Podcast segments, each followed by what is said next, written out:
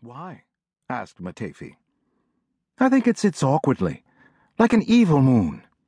No, said Matefi.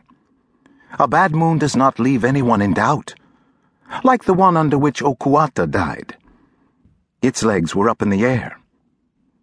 Does the moon kill people?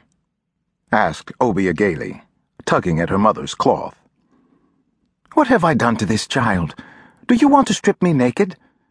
I said, does the moon kill people? It kills little girls, said Nwafo, her brother. I did not ask you, Ant Hill Nose. You will soon cry, Long Throat. The moon kills little boys. The moon kills Ant Hill Nose. The moon kills little boys. Obiageli turned everything into a song.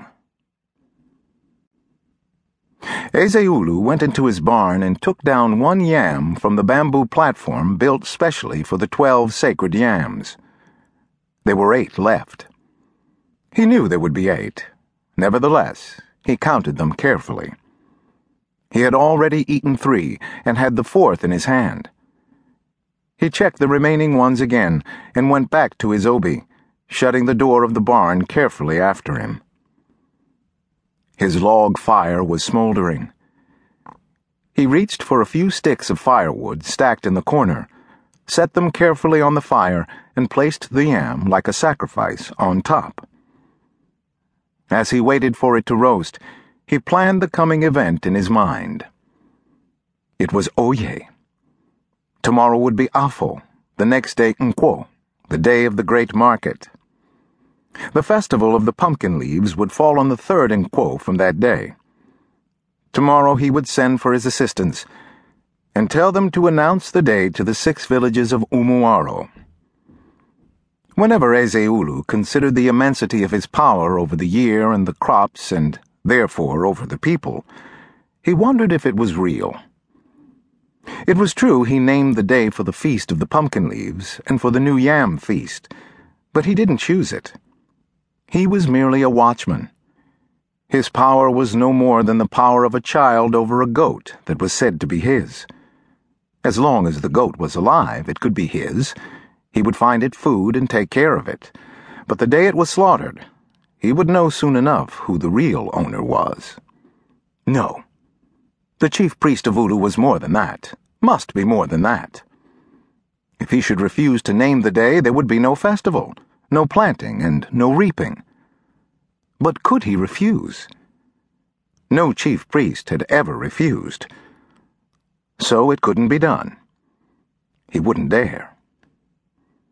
Ezeulu was stung to anger by this, as though his enemy had spoken it. Take away that word dare, he replied to the enemy. Yes, I say take it away. No man in all Umuaro can stand up and say that I dare not. The woman who will bear the man who will say it has not been born yet. But this rebuke brought only momentary satisfaction. His mind, never content with shallow satisfactions, crept again to the brink of knowing.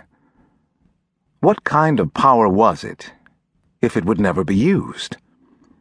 Better to say that it wasn't there, that it was no more than the power in the anus of the proud dog who sought to put out a furnace with his puny fart. He turned the yam with a stick.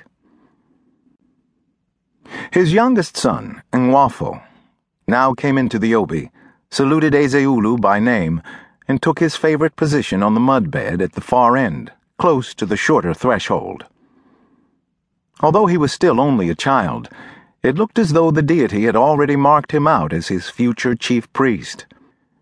Even before he had learnt to speak more than a few words, he had been strongly drawn to the god's ritual. It could almost be said that he already knew more about it than even the eldest. Nevertheless, no one would be so rash as to say openly that Ulu would do this or do that.